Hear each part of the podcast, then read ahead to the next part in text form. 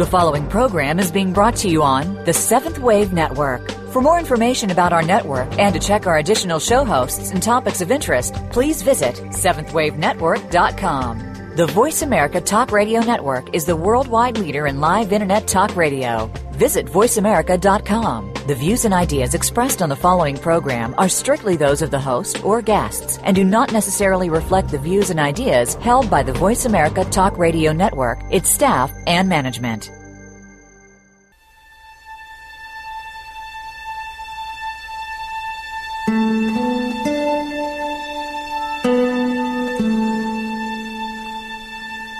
Good afternoon, and welcome to Authentic Living with Andrea Matthews.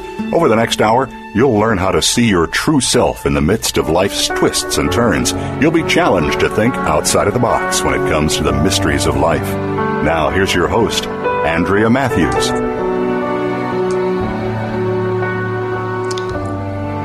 Good afternoon and welcome to the Authentic Living Show. We are very excited to get an opportunity to talk with Mark Nepo today.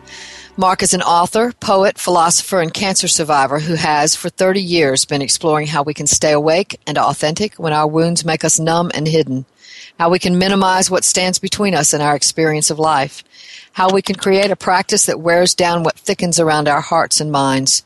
And today, we're going to talk to him about those very things as we explore together the meanings and the messages of his two books, The Endless Practice and Reduced to Joy. The endless practice explores how the soul works in the world and how by engaging our soul in the world we're shaped by the endless practice of becoming who we were born to be. Reduced to Joy is a book of poems about the nature of working with what we're giving until it wears us through to joy. All of his books, including the best-selling 7, 7,000 Ways to Listen, the Book of Awakening, and Staying Awake, The Ordinary Art, as well as the two already mentioned, have captured a world of people looking for meaning and the actual experience of life. His work has been noticed by Oprah Winfrey, who has interviewed Nepo on Super Soul Sunday several times, and has won awards such as the 2012 Books for a Better Life Award. Nepo is a man whose work and words and life demonstrate the essential meaning of life and who teaches us all how to find it. So this show is a special opportunity to come closer to your own soul. Stay with us throughout today. Mark, welcome to the Authentic Living Show. Well, thank you. It's great to be with you. I appreciate it. Well, we are very delighted to have you, and I want to just sort of jump right in here. And, and, and what I'm going to do, if it's okay with you, is talk a little bit at first of the endless practice, and then we'll talk a little bit about the reduced to joy. Sure, sure. Okay, well, first of all, this endless practice thing, when you first think about the idea of endlessly practicing, sounds pretty uh, awful. so, you know, endlessly practicing. But the truth is that we're, it is all about becoming who we're born to be. And one of the things you say at the very beginning of the book that I really love is wakefulness is not a destination, but a song the human heart keeps singing, the way birds keep singing at the first sign of light. Yeah, and you know, and and the whole idea of an, of the practice being endless, uh, you know, I think it can be daunting because only because we are so imprinted um, in our society to always be focused on results and goals and ends and aims. And you know, when you think about breathing, you don't want to be done with breathing. Hmm. It's true. When, when you think about love, you don't want to be done with love. mm-hmm.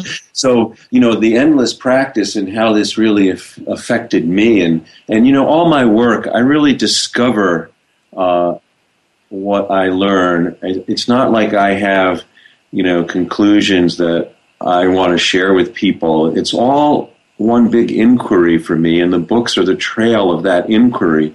And so, you know, I think humbly what, what starts to happen, at least the longer that I'm here on earth, is that the the very vitality and aliveness of being here is really what it what we're we're kind of shaped for and grown into. And it's not about arriving. It's not about some end product or end point it's about staying in the vitality of being authentic, of being real, and of, of being as awake as, as we can be. So it actually starts to become exciting that it doesn't end. because just like breathing and loving and waking up, you know, I, I don't want that to end. Oh, yeah, absolutely. Very well put. And, you know, it just says so much how the point of life is living, really living. Uh, and I think that's what you say again and again and again throughout your work in so many beautiful ways. Yeah, it's uh, thank you. It's you know it's interesting that um, there's so much uh, that's written and talked about about practice. You know, and, and practice is a wonderful thing that we practice to better ourselves, to uh, become closer to what we're doing. And, and there's nothing wrong with having goals or aims, but they're really kindling for the fire of aliveness. I think we're taught to hold too tightly to our dreams and our um, our goals. And so it's interesting that you know practice, and you look at any sports figure, practice is for the game.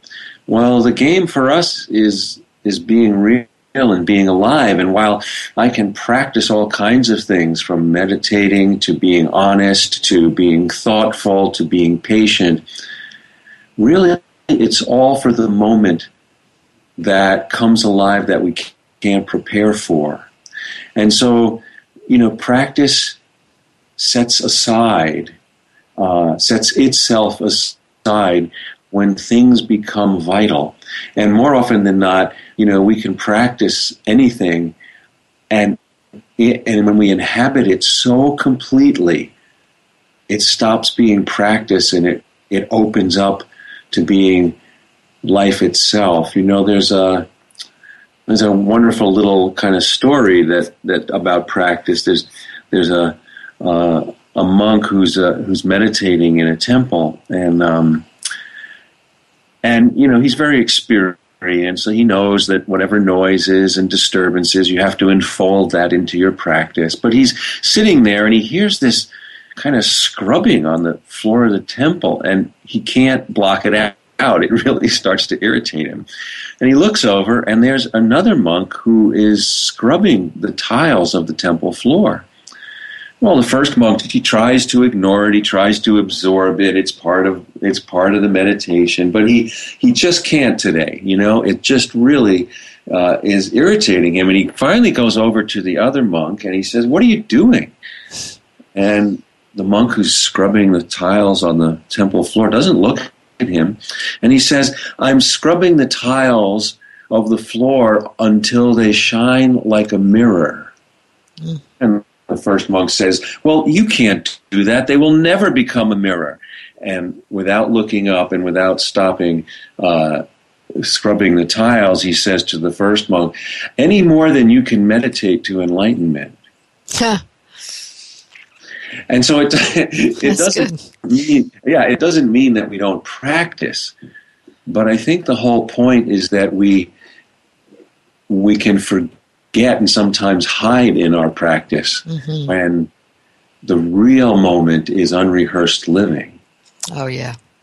Very yes, very well said. I think that's really true and we get shocked and surprised by all kinds of things in life, but they open us to another possibility inside ourselves.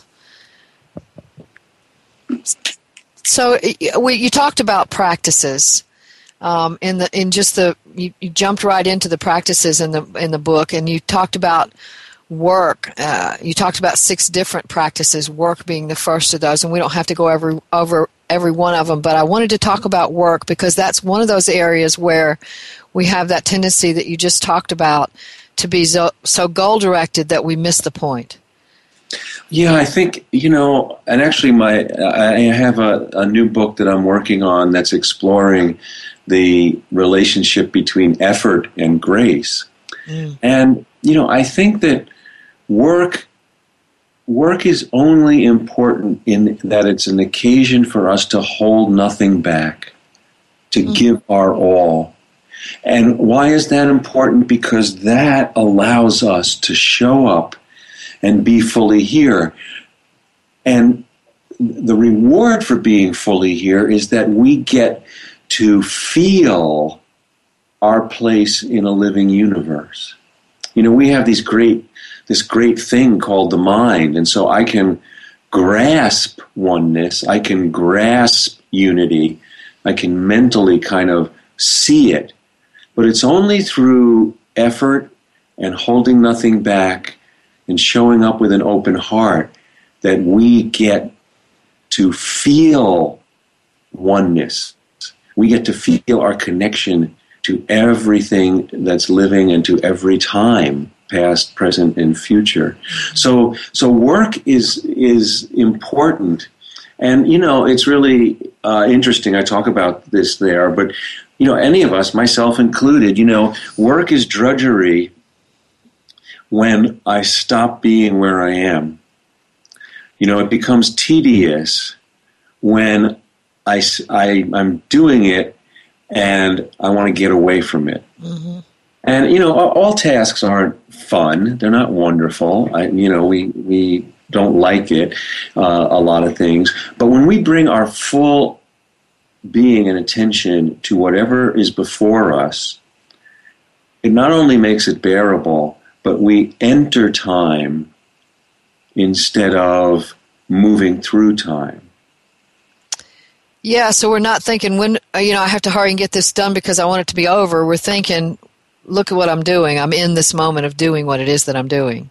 Is that what you're saying? Yes, and so I can share, you know, something I've learned through the years in my own work of writing is and it's taken me a long time to understand this, but you know, discipline for me is not we think of discipline as oh, I'm going to stay focused so I can get into the work and get it done for me, discipline at this point is knowing when to stop. Huh. Because I can work for hours, I can work all day. And what happens is, as long as I am immersed in what I'm exploring, I am entering time and I am curious and it's filled with wonder. And I don't realize, we all know those moments when it doesn't feel like time has passed at all. Yeah. But as soon as I start to think, well, if I work another hour or two, I could probably get maybe four or five more pages done. Now I've stopped being in it, and now I'm making it a product. Mm-hmm. And as soon as I I feel that switch, which you know sometimes I don't feel it right away. It's happened until I become aware of it. But as soon as I'm aware of it, I have to stop and walk away because my heart's no longer involved. Couldn't agree more. I experienced that same thing in my own writing. I know exactly what you're talking about. So that's that's really uh, well said too because when you apply that to the everyday working world 9 to 5, you know, we we might need to rethink how many hours a day we're working and why we're working for that many hours a day and how we do salaries and that kind of stuff that might might really have some practical implications down the road somewhere along the way as we evolve. Well, and, and, and also it, it begs a different model in the sense that, you know, if I am centered and wholly present, I can get more done deeply in a shorter time than if I'm not and I force myself to stay at the task longer. Yes. Could not agree more. Absolutely, yes. Well, let's talk a little about about the practice of uncertainty because that just sounds so uncertain. It sounds it sounds like we're you know how was how does one practice uncertainty? I mean, the book so clearly dis, uh, explains it. So I, I wanted to, to, see if you could explain it to the listening audience now. What is, what do you mean by the practice of uncertainty? Well, you know, so let's back up a second, and that in our culture, um, and this is not just the Western culture, this is globally, you know, in our modern times, we have become unaccustomed to, to being friends with the unknown. We are very uncomfortable and anxious and fearful if we don't know what's happening mm-hmm. next. Now, some of that is normal, of course you know that it's kind of uh, disorienting to to not know what's coming but in all the traditions and this, this is part of why meditation and just being still is important is because things that matter take time to reveal themselves. We can't know the truth of a situation. We can't know our own truth if we're racing through our experience.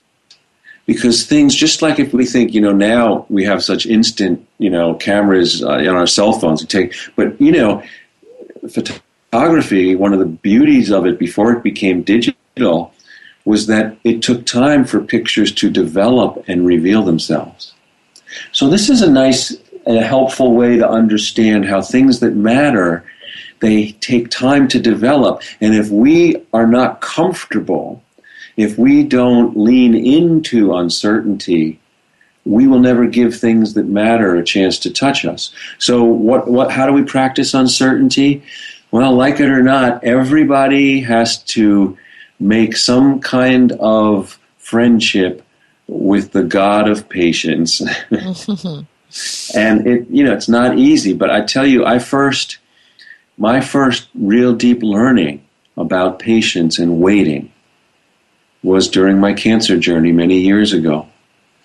Because if i wasn't forced to wait i wouldn't be here. I went through a labyrinth where each each turning point required a different decision. And i had to I was forced to wait in the unknown until it became clear what was next. And only by one step at a time could I make my way here. So I think that waiting is a hard friend. And, you know, not everything that's unknown is difficult or painful. You know, that's another thing that I think in our culture is is really hard for us right now, and that is that you know, um, well, just look at the great example is look at the weather. There are all kinds of weather, but most weather stations are not even called weather reports anymore. They're called storm watch. Mm-hmm. Well, not all weather is a storm. And one of the things in in in that's kind of the physics of experience is that when things fall apart, they make a lot of noise. When things come together, they come together mostly quietly. Now, from the beginning of time, things at once are always coming together and falling apart. It's when something is falling apart somewhere else, something is coming together, and vice versa. But we are addicted in our time to the noise of things falling apart.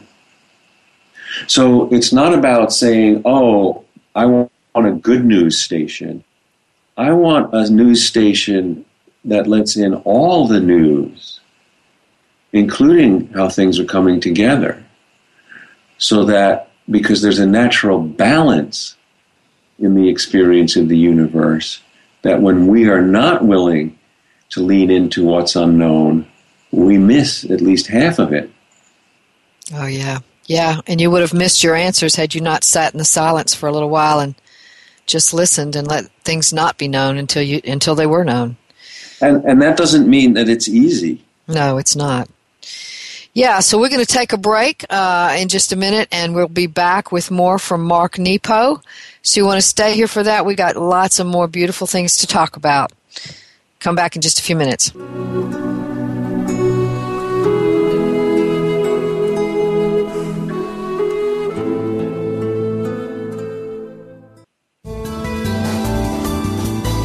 The Voice America Seventh Wave Channel. Are you just getting started on the path to metaphysical healing of yourself? Would you like to have some fun as you find out more? Join Julia Stubbe each week as she guides you through the Energetic Toy Box.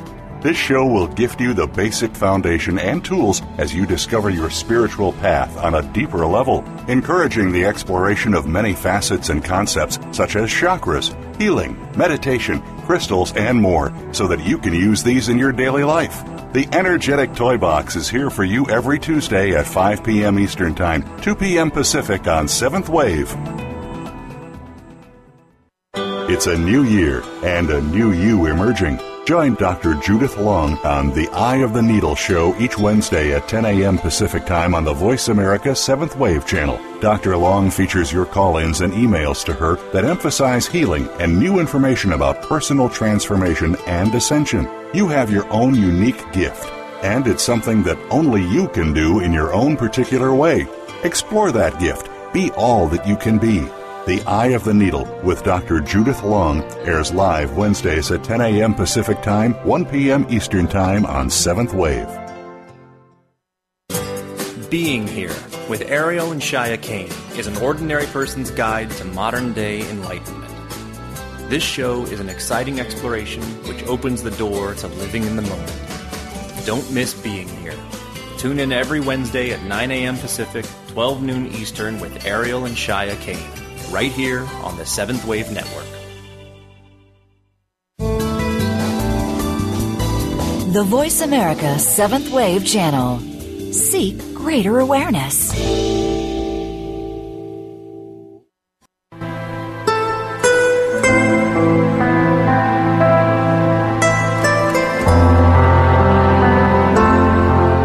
Listening to Authentic Living with Andrea Matthews.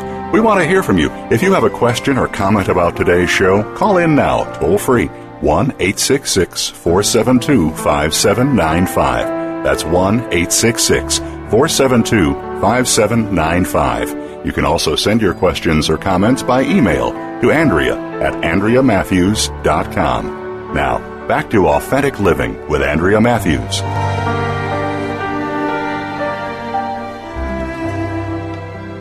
And the Authentic Living Show is sponsored by the American Institute of Holistic Theology.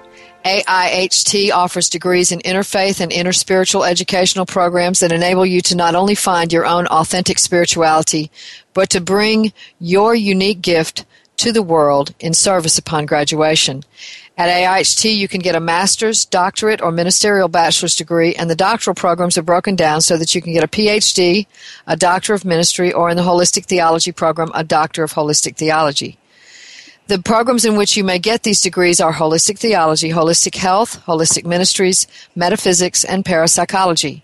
These courses offer depth and meaning to not only your own spiritual search for truth and meaning, but to your capacities to bring your healing, loving, guiding gifts to the world. The population of students served includes doctors, lawyers, healers, nurses, ministers, counselors, psychologists, social workers, nutritionists, herbologists, homeopathy practitioners, psychics, mediums, and many others who have a special gift but need to learn to hone it and credential it. It also includes students who simply wish to enhance their own profound spiritual journeys. What's most important to AIHT's model is the exploratory nature of studies that reach to the depths of all the world's religions, traditions, and paths, and even to transcend them to find the mystical core of them all in order to facilitate your journey to your own authentic spirituality by utilizing, as your text writing teachers, spiritual experts from all over the world. You can learn more about what's offered by going to www.aiht.edu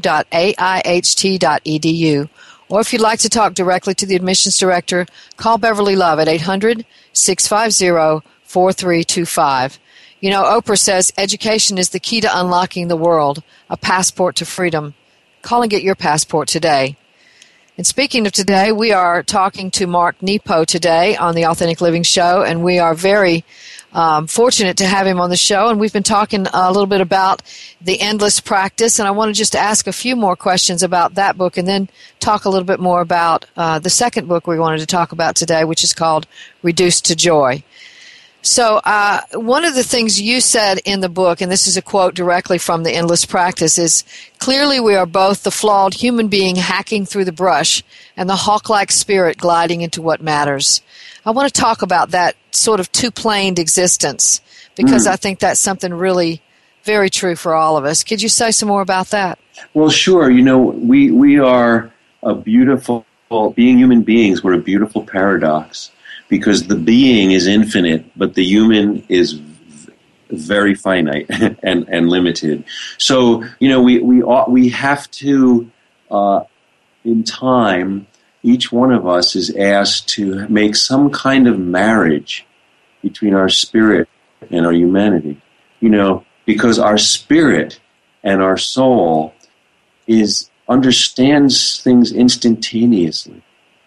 you know, and this is where I use that image like a hawk doesn't have to worry about uh, it just flies from A to B. It doesn't worry about if there's a path or a way or a mountain in the way. And so that part of us that sees, that understands, and knows where we're going or what's on the horizon or what matters. And then we're in a body and time on earth, and now we have to go a step at a time. And if we step in mud, we got to get through the mud. And if there's not a path, we got to build a path. And if there's a mountain, we got to go around it. Mm. And, you know, it's very easy and, and natural to be frustrated and feel like we're always falling short of what our soul sees. And our spirit can get impatient with our, our, our limited humanity. And I think over time, what, what humility is all about is, you know, there has to be some kind of agreement, friendship between that in us that's eternal and that in us that drops things, picks them up, cuts our finger, loses our way, because you know this. I, I've come to believe that this this being human is a messy, magnificent journey that hmm. no one can escape or bypass and that the deepest lessons come from inhabiting our humanity. In fact, I think by being, by fully inhabiting our humanity, and we can talk a little more about that in a minute, what that means, we, rather than finding heaven on earth, we're asked to release heaven by living here fully. Yeah. And so what you're saying there is, and I really do want to follow up on that, is that our humanity somehow drives us closer to that infinite part of us. Is that close? Yes, it's through our humanity that we, I think, become incredibly vital and alive. And uh, again, you know, I, everybody has different views. This is my view. No one has to agree with it. But my experience, you know, is that we can't we can't retreat from life as much as we'd like to. It's only by leaning into life that that the magnificent journey shows itself. So I'll give you an example. You know, my father passed away in the last year he was 93, and uh, I had some wonderful time with him. Uh, during the last year, he was in and out of hospitals and rehab centers, and and you know, I'm sure many people can identify with this. And there I was, and I found myself often feeding him when he was in bed, and you know, it was a heartbreaking, beautiful, all things at once moment. Um, and I can remember feeding him applesauce and being so careful to want the the the spoon not to like jar him, but really move freely from his lips when he after he took the applesauce. And so how more human can you get, right? Mm-hmm. Absolutely.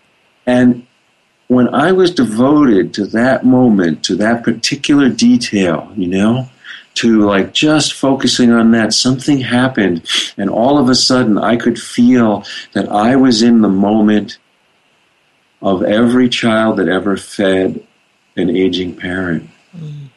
And now all of a sudden, it, this wasn't a concept. I could feel, I could feel at one with everyone who ever loved a father or a mother as they were failing. And that is the beginning of resilience. I wasn't alone. Mm. I could feel the history of love in that moment. So it's through the very, very particulars of our life that we get t- to access and experience eternity. And this is what the poet William Blake meant when he said you can, you know, eternity is in a grain of sand. Mm. It's yeah. not a concept. It's through the personal we discover the universal. Yes, yes. So that leads to the next thing I was going to talk about, which was that whole idea that you talked about in the book about vulnerability being such an important part of meeting a difficulty in life.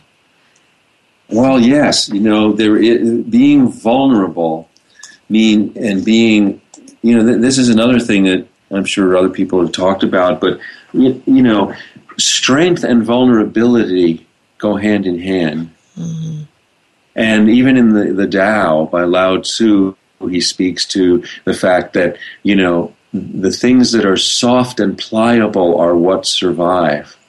The things that are hard break. Yeah. And so, you know, being vulnerable means having as little as possible between your heart and the world.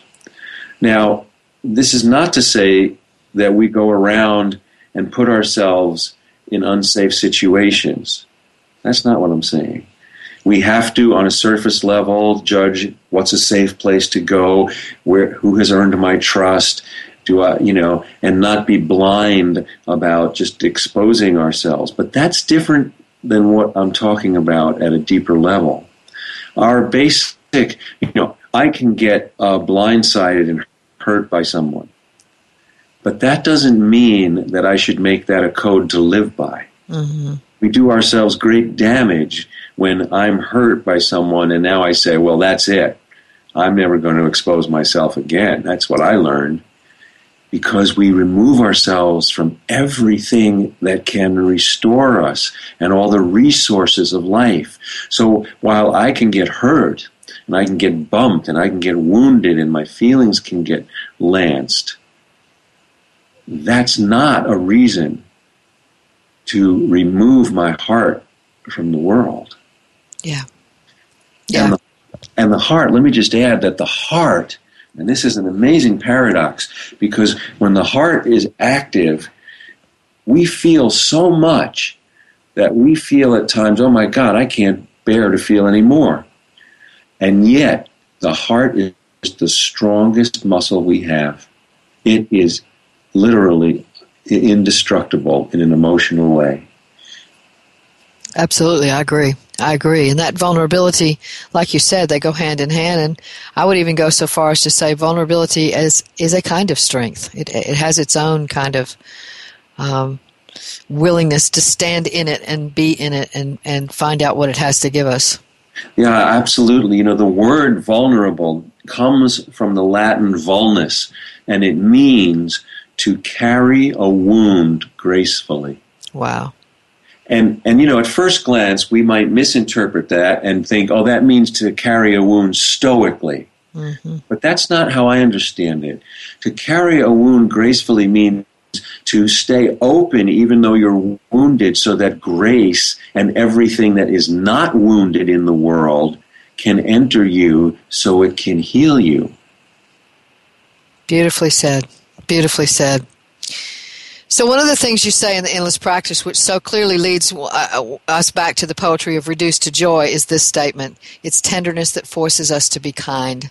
In one, in one poem after another in Reduced to Joy, you push us to our tenderness. So, one line from the poem Coming Out. Under, yeah, I love that one. Under the need to problem solve is the need to being solve. Say more about that, would you? Well, let, let me actually let me read that poem and then we'll. Great, talk. please do. Yeah. So, yeah, coming out.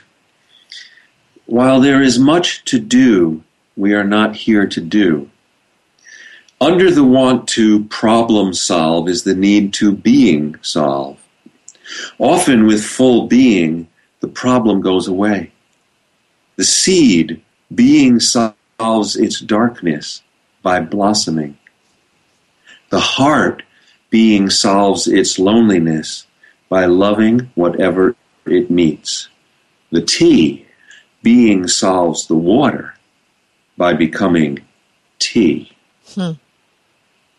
So, so you know, we're a curious mix of being and doing. Obviously, we have to do. There are things that have to be done. So it's not about stillness and motion, but it's but what I'm exploring here is that there seems that we, we, we each of us carries a teacher soul and a student self. Mm. We have a deep, and this gets back to the hawk that glides and the person that stumbles through the mud and the brush. So the part of us that lives closest to the world, you know, we're problem solvers, and problem solving is a good skill, but again, it's not an ethic to live by. It's a skill to serve a deeper sense of being in the world. So the part of me that that meets the world, I'm a problem solver. And very often what happens is I hit a problem and then I go, eh, you know, if I wait and if I'm still enough, I will bring it to my deeper self and wonder, what does this mean? And what, it, what, is, what do I really want to do about it before just reacting? And often that deeper self, the teacher soul in us, um, will even will often ask us and say, are you sure it's a problem? Hmm. And you'll recognize we all get into this conversation, this argument with ourselves. Well, that's not very helpful. I don't have much time and I need to solve this problem. And, you know, you want to ask all these questions. Well, but that's what happens is when the deeper part of us often asks us to look at things from different perspectives to understand where we are and what we're doing before we act. And so the seed solves its darkness by blossoming, by breaking in time through the soil and following the light. This is one of the great acts we can do. So, what does that mean for us? That means that often often while we can run here and run there and do this and do that, nothing is going to change our basic darkness or our basic lack of understanding except for us to break ground and become all of who we are. We run all over the place, but you know, it was Jon Kabat-Zinn's beautiful book who said, Wherever you go, there you are. Yeah. Yeah, we can't get away from it, can we? it, no, we can't. and that's right. And and it, and and you said that so beautifully that that the whole point of any problem is sort of to bring us to that place where we become more being. Well, this is you know this is where I love in the Hindu. You know, and I'm a student of all paths. Me um, too. And you know, I uh, in the Hindu tradition, I love the deity Ganesh or Ganesha. Are you mm-hmm. familiar with Ganesh? Yes, yes. Yes, yes. So, you know, Ganesh, who's often portrayed as an elephant, and actually I'm in my study and I, I didn't realize it because I love Ganesh, is that I, everywhere I go and I see them, I get them. So, and then one day my wife said, "Oh, you're collecting Ganeshas," and I said, "Oh, I guess I am." Uh, and so I'm surrounded by them uh, right here, where I'm uh, where I'm talking to you. And Ganesh and this is very interesting because in the Judeo Christian tradition, we pray to saints and sages to get us out of trouble. Okay? Right. In the Hindu tradition, Ganesh is the provider and remover of obstacles. Hmm. Now, what that tells us is that obstacles are put in our path because they're teachers. And we don't like it, but often they're put in our path and and Ganesh provides them. The world provides these obstacles until we learn what it is we were supposed to learn, at which point the obstacle dissolves, or we see in a different way and we realize it really wasn't an obstacle in the first place. And I love I love this, and I have to say in my life it's true that so many things that I've encountered that have appeared obstacles. I have a great kind of funny story that um, with my oldest, dearest friend. We're going to let you finish that story right after the break. Uh, I, I, really want you to go there because I really want to hear that. So, but we're going to take a break right now. Sorry to interrupt you there. okay. And uh, and we will be right back with that story. So hang on for that. We'll be back in just a few minutes.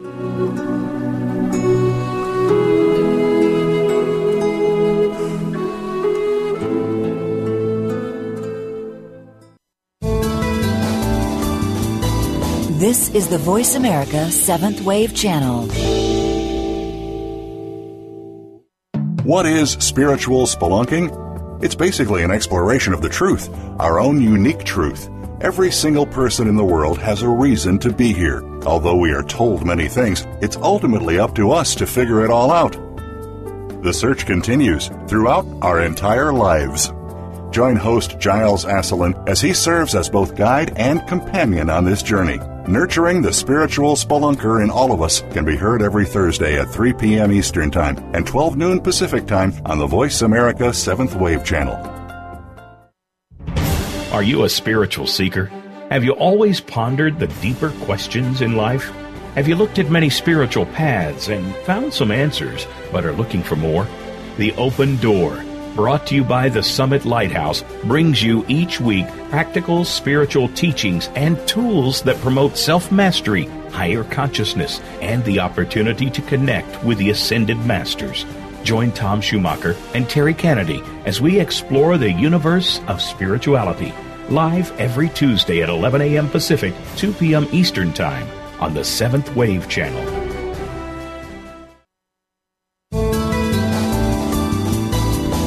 Visionary. This is the Voice America Seventh Wave Channel.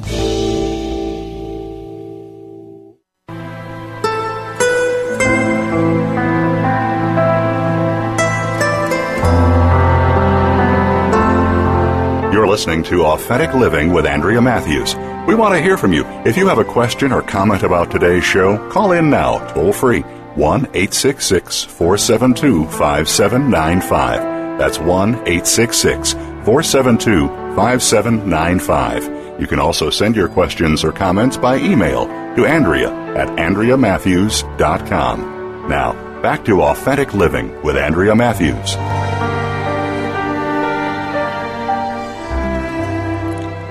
We're back and ready to hear that story. Everyone's sitting around the fireplace with popcorn and waiting to hear your story. Now, Mark, go ahead. So, yeah, my oldest friend and we went up to Montreal to to visit. They have great botanical gardens, and especially they have the largest bonsai collection in the world. And so we went there. We drove from Albany, New York, four, five hours. We got there. And as we walked into this huge acre, this field, there was a huge gate, like a Chinese temple gate. And we got up to the gate and it was locked. And I immediately started to feel upset and like I called, it's supposed to be open. You know, who do I talk to. We drove all this way. And while I'm fuming, you know, getting worked up, all of a sudden, Robert, I can't see him. Where is he? You know, and then I say, oh, great, now he's gone off. And then I hear him in the distance call me. So I, I'm following his voice along the, the wall of the gate, and I get far enough that it was beyond our view when we were standing in front, and it was a facade. It wasn't a wall. Hmm. It was a facade, and right at the edge of it, we opened up into an open field where all the bonsais were in different little buildings waiting for us. Wow. So it was a humble and a profound lesson that, you know, before you're ready to bang down a locked door, make sure it's even a door. Yeah. Yeah. Yeah, absolutely. and and so many of our problems are are doors and and we're trying to we're not we're not actually seeing them in those doors or you know there's a lot of ways to turn that metaphor around. All right. Well i want to talk to you about the one that's called so much is carried. You tell the story of rescuing your little dog saba and i wanted uh, if you will to read that one because it's just so powerful. Oh well sure. Well this was our first my first dog and which was extra poignant because up until that time, I had a fear of dogs growing up because I was bitten, and so in a lot in a profound way, I learned. I'm a great dog person now. I learned to love what I feared. So yeah, this is. I'll just. Uh, I'll read it. Um, so much is carried. When just a pup, I took her into winter. While Paul photographed the heavy snow, she, having never run free, circled wildly, her little nose caked with white. She slipped and broke the ice. I can still see her puppy face under water, looking for a way out, her tiny paws swatting at the thick, clear deep. With no thought, I was waist high and wet. Sweeping her into the air, she flew a good twelve feet and landed with a thud. She shook and started to shiver. We rubbed her down for two hours, blowing her with an old hair dryer. I held her in my shirt near my heart the whole way home. I'm 14 years and seven states away, and she has died, my first dog. I close my eyes, and there she is, grown, sniffing the air in an open field, smelling things I couldn't even sense. How many times I've played that day in the pond, her struggle underwater, her drying on my chest. How much that day has shaped my art always jumping in and sweeping what has been baptized in the deep back into the world, always holding it near my heart as if my life depends on it. So beautiful.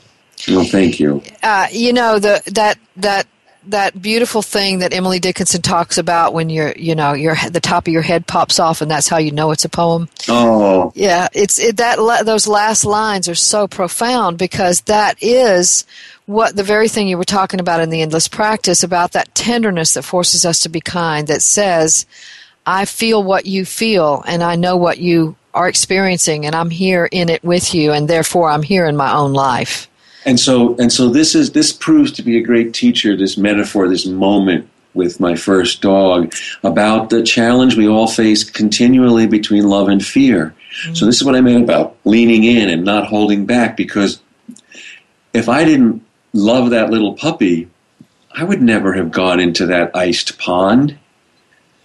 I would never have jumped in. Absolutely.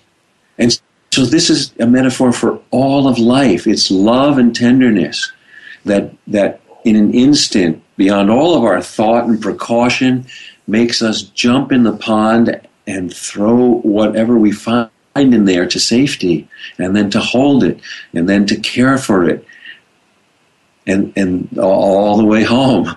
And so this is this is why um, you know, or the moment that made me you know feed my father his applesauce. Yeah. You know, and we don't we don't prepare. This goes all the way back to our first practice in the beginning of our conversation. We don't practice jumping in the pond. We don't practice feeding a dying father applesauce. But we do practice keeping our heart open. We do practice not being ruled by hesitation. We do mm-hmm. practice following where our heart leads and then listening to what it has to teach us. Yes, absolutely. And I love the metaphor of what's been baptized in the deep because that is such a rich way of saying that what's dark and hidden inside of us that we might think of as not so good or bad is actually some is sacred in some kind of way. Yes, it's all sacred. Yes, I agree. And that goes back to the messy magnificence of being human. Mm-hmm. We are too focused on happiness. We actually, I think, uh, hide in our want for happiness when it's the full range of human experience that releases the spirit. Yes. Yes, absolutely. Absolutely. Well, before we go any further, I want to ask you, if you will, to tell the listening audience um, how they might connect with you, what you, what things you might have going on that they might want to hear about, those kind of oh, things. Sure, thank you. Yeah, so there's two websites, uh, marknepo.com and three intentions, all spelled as one word, threeintentions.com. Uh, and, and also there is, um, you know, a, a, schedule I'm teaching, uh, you know, starting in April, I'll be out teaching about twice a month and in at conferences and holding retreats, and you can find a whole list of where I'll be, and um, and if if you want to join me and and uh, journey together. Wonderful, yes. So that's on your webpage. Wonderful. Yes. All right, now I want to talk about a funny and beautiful little poem in your book called Rumi Goes to Washington because that it just uh, is so potent for so many uh, externalities about life. Well, let me. I think we have a time. Let me read it, and then Yeah. we, we'll talk a little. Yeah. Uh, Rumi goes to Washington. he couldn't find a place to tie his camel when a quiet man in a uniform took the reins and showed him inside. He sat for the longest time on a sofa, staring at the enormous chandelier. So many jewels, he thought, each like a soul God has placed on earth and scattered. He felt the chandelier was a messenger, saying without saying, When you can come together like this, your love will conquer gravity and you will hover like this enormous glittering light. Just then, a pretty young woman asked if he wanted to register. He wasn't sure what that meant, but he went along. In the days that followed, he kept seeing the many jewels scattered. Then others came and brought him to meetings where he listened to men and women carve up the resources of their great nation. And beneath the noise of their benevolence, he could see inside their chests, where each carried a light that was throbbing below their proposals. When it was his turn, he whirled around the room, touching each jewel's heart. Then he sat and stared at his hand. Finally, the leader of the group leaned over and gently asked, What does this mean? Instead of talking, he took the leader's hand and put it on his heart. Well, the meeting was no longer a meeting, and some wanted to get closer while others wanted to run. He was driven back to the hotel where he spent the afternoon listening to the chandelier. I just love that poem. Thank you. I just love that poem. I love Rumi in the first place. I've read much of his material, and, and I just, you just imagined all of that whole scenario. And what in the world were you thinking when you when you did that? Well, you know, I, I- I mean, an artist's job in any form is to marry what is with what can be. Mm. And so, you know, I was in a hotel and while I was going to speak somewhere and I was, you know, waiting to register in a hotel in Washington and there was a chandelier and, and I just got, you know, taken with it. And, and, and again, you know, this is just, I don't like, oh, I had an idea and then I'm going to write this poem. It's being in conversation with what's possible. So then all of a sudden I just kind of felt, uh, Rumi's presence and the presence of all poets throughout the ages, and and suddenly I just felt like, well, what if Rumi were here, you know? And it the re- and just followed the, the the rest of it kind of unfolded. But I think what it what it speaks to, and and I discover these poems. I, I don't, you know, and then they become my teachers. So I didn't know what was going to happen in this poem until I wrote it down and then I have to be with it to try to understand it. And I think what it's talking about is, again, the courage for us to be who we are everywhere. You know, the courage to to uh, you know put our hand on our heart, or to speak our mind, to speak our truth, and to take the risk to be authentic regardless of the situation. And yes, some people are going to want to run. Some pe- and some people are going to go, "Oh my God, I thought I was alone. I didn't know." You know, I think I think in our in in our age, you know, the largest and you know the phrase of being in the closet, of course, from from the gay experience and population bef- before it was wonderfully welcome now. Um, but I think the largest closeted population in America are the closet authentics. Oh yes, I agree. And I agree. Yeah, and you know, and, and this is where it takes courage because most of us, Kierkegaard, you know, the great German philosopher, said we're all spies for God. Hmm. And you know, I think what he means is, you know, we're all we're all hidden. We're all, and again, this is not this is not to say we shouldn't measure who earns our trust and we make choices about how much to share. I'm talking at a deeper level. I'm talking about my presence. I can be with you and I can be fully present or not, and no one will know but me. Mm-hmm. But the damage is that when I am not present, I remove myself from life. I cut myself off from the vitality of life force.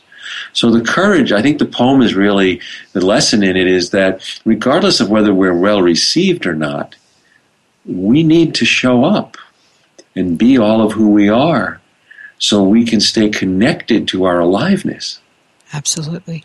And the aliveness of whoever we're with. How, how can we ever know or understand another person if we're not present with ourselves enough to know who's in the room? Yes, and then when you know when we do dare to, I mean, we learn a lot. When we, I think this is a skill that none of us are good at in this world, this modern world, and that is that we, you know, we we tend to be authentic in small tribes, and then we are hidden mm-hmm. out in the world. And we need to develop a respectful invitation in between so we can say to other people, you know, I, I sense that we could share more. Do you want to? And if they say no, it's okay. But if they say yes, then we say, oh my God, I thought I was alone. Yeah. Wow, what a profound statement. Oh my God, I thought I was alone. And that is so true here in the Western world in particular, where the you know the in, in this tough individual is the sort of thing we're trying to accomplish. Though it has shifted some, it's still there. Very much so. Well, Mark, I would like to talk with you for the rest of the day and tomorrow and the next day. So I really would enjoy another time with you coming back to the show. So please come back and. Uh, I'd love to. Thank you. Yes, you have an open invitation. Just have someone contact me, and we will have we will have you back because I love talking with you, and I'm sure our listening audience is benefiting greatly as even as we speak from what you've had to say. I bet they're taking notes. oh, well, thank you. That's kind of you. Yeah, yeah it's true. And uh, so uh, we're going to have to close out, however, for today and end this wonderful experience and uh, move forward to the next one. And um, so we're coming back again next week, same time, same station. We want to facilitate your journey to your own authentic self. So don't miss this special time to focus on that journey. And remember, your job, should you choose to accept it, is to give birth to yourself. Thanks again for listening to Authentic Living with Andrea Matthews. Join us again next Wednesday afternoon at 1 p.m. Pacific, 4 p.m. Eastern Time, here on the Seventh Wave Network. We'll talk again next week.